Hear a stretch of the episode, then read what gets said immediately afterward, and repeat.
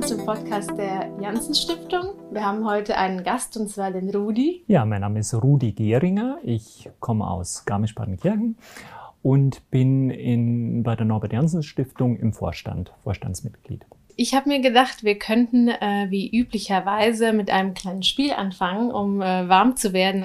Und da wäre spannend von dir zu wissen, wenn ich dir die zwei Begriffe nenne, wer dich besser beschreibt, Berge und Meer. da würde ich definitiv Berge nehmen, ja. Also Meer ist auch schön, war ich auch schon im Urlaub.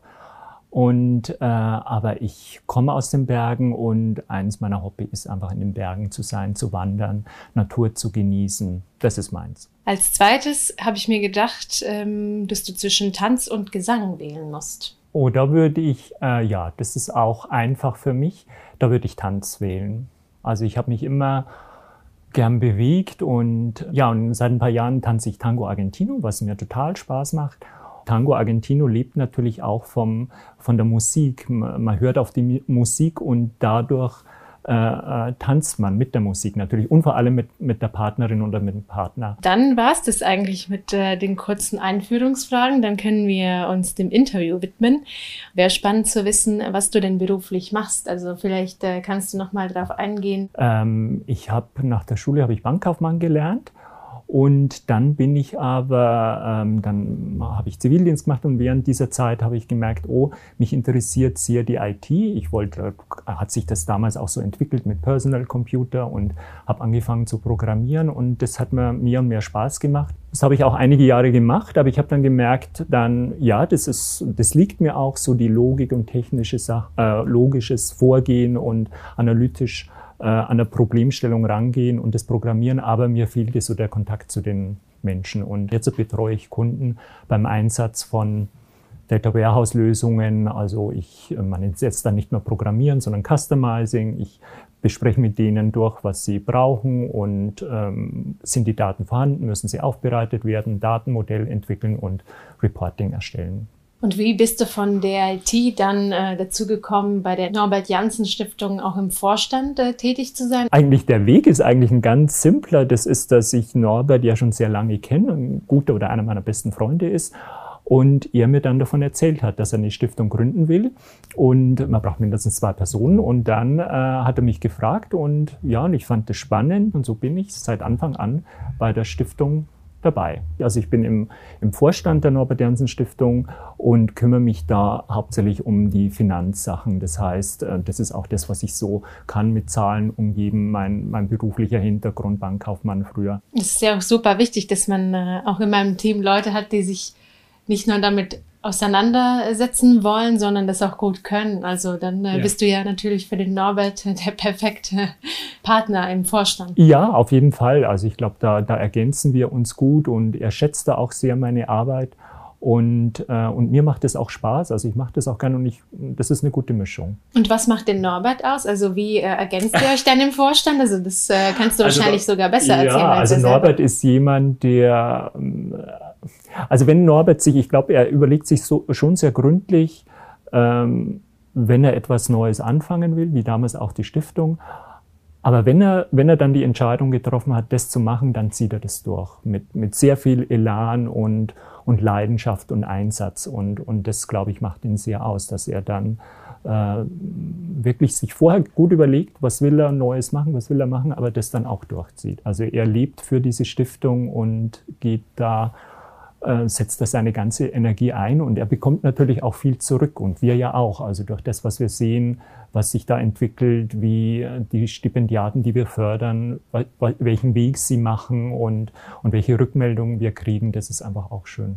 Man macht es ja sehr viel auch in der Freizeit, also hauptsächlich eigentlich mhm. in der Freizeit. Sehr toll, dass ihr beide euch da so tatkräftig reinhängt. Ja, und nicht nur wir, also da sind ja auch noch ja, andere genau. Leute dabei. Wir haben zu zweit angefangen, aber dann ist es im Laufe der Zeit immer weiter ähm, äh, hat sich entwickelt und ähm, dann kam eben die Andrea noch mit in den Vorstand und die Martina, die, die uns tatkräftig unterstützt bei als Vorstandsassistentin und sehr viel macht und äh, andere äh, weitere ehrenamtliche Mitarbeiterinnen im Fundraising, im ähm, Social Media Bereich. Wir zwar alleine könnten das gar nicht machen in dem Umfeld, wie es jetzt äh, ist, sondern da sind wir sehr froh, dass wir so ein Team sind und das, und das alles zusammen machen. Und für die Zuhörer und Zuhörerinnen, die noch nichts von der Stiftung gehört haben, vielleicht kannst du noch kurz äh, ergänzen und erklären, was die Stiftung überhaupt macht. Ja, wir sind eine Stiftung, die äh, junge Menschen äh, fördern in ihrer Aus- und Weiterbildung, die Talent und Leidenschaft mitbringen. Also das ist so unser Hauptmerkmal, dass sie auch nachweisen, sie haben da ein Talent und was uns vielleicht fast genauso oder mindestens, ja, mindestens genauso wichtig ist, dass sie mit Leidenschaft dabei sind.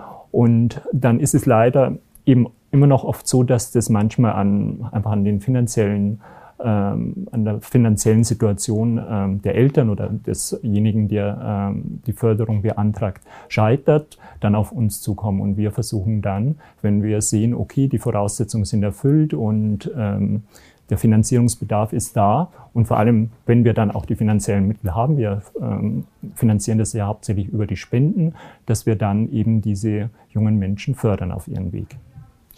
Magst du vielleicht ein, zwei Beispiele nennen, was für junge Menschen bei euch Hilfe beantragen oder wer kann überhaupt zu euch äh, kommen und sagen, ähm, ja, ich bräuchte Mittel, weil das an der Stelle vielleicht fehlt? Grundsätzlich können äh, bei uns alle jungen Menschen äh, eine Anfrage stellen, unabhängig von welchem Fachbereich das ist. Also wir haben jetzt hier keine Eingrenzung, sondern es kann aus naturwissenschaftlichen, geisteswissenschaftlichen Bereich kommen oder aus Sport oder Kunst oder eben auch aus dem Handwerk äh, äh, oder Handwerksberufe.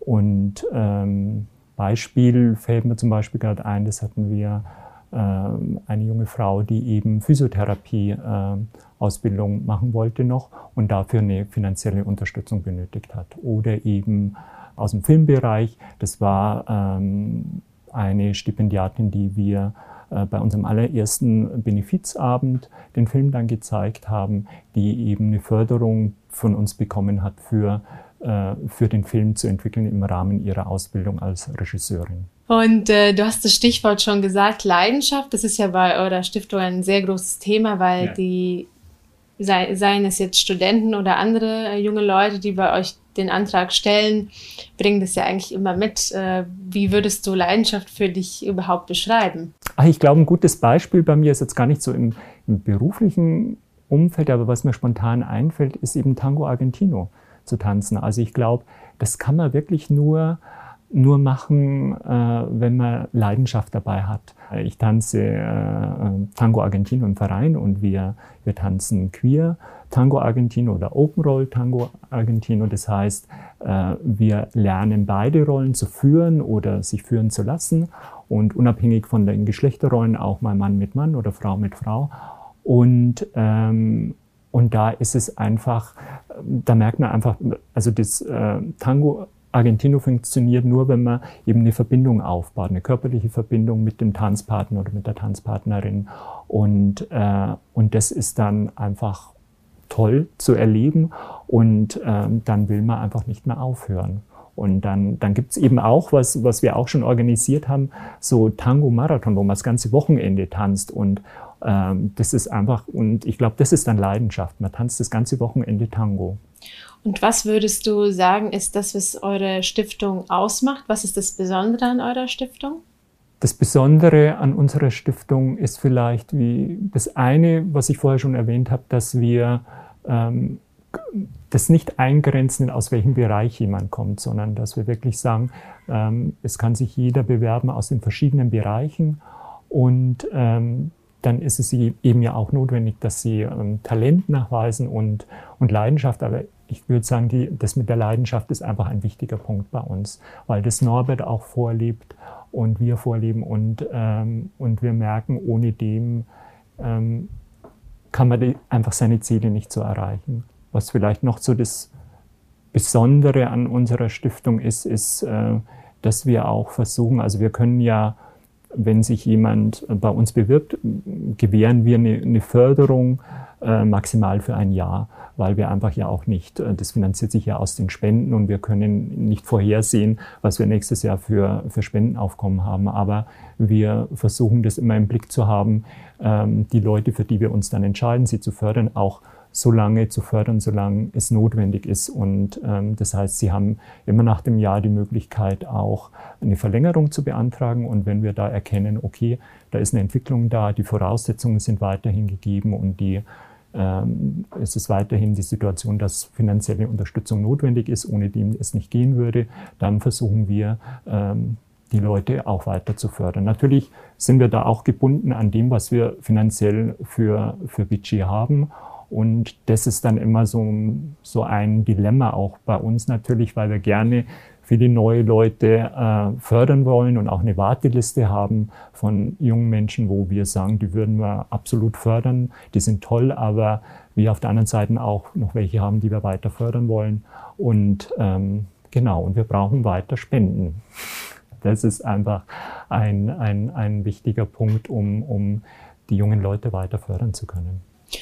Und da hätte mich interessiert, wie du beispielsweise das Bildungswesen in Deutschland auch bewertest. Also siehst du das eher kritisch, dass es einige junge Leute und Menschen gibt, die bei einer Stiftung dann Unterstützung suchen müssen? Es ist so, dass die, das Bildungssystem nicht so schlecht ist. Ich bin froh, dass wir äh, Schulen und Fortbildungen haben, wo wir grundsätzlich keine oder in den meisten Fällen keine Gebühren und so weiter zahlen müssen. Aber trotzdem ist es nach wie vor so, dass äh, das schon auch, glaube ich, immer noch abhängig ist äh, von das sozialen Umfeld des Elternhauses oder von der finanziellen Situation, was man machen kann mein Eindruck ist, dass es, ähm, wenn man so den geraden Weg nimmt in der Ausbildung, man macht Abitur, Studium und so weiter, ist es ganz gut. Aber wenn man so, es gibt ja viele, die, die haben nicht so ihren geraden Weg und man macht erstmal das, dann, dann, dann macht man, merkt man, das ist nicht das Richtige, macht vielleicht irgendeinen Praktikumjob und geht dann wieder äh, studiert. Und dann wird, wird, äh, wird das, glaube ich, schwierig und da ist unser Bildungssystem nicht so durchlässig. Da würde ich mir wünschen,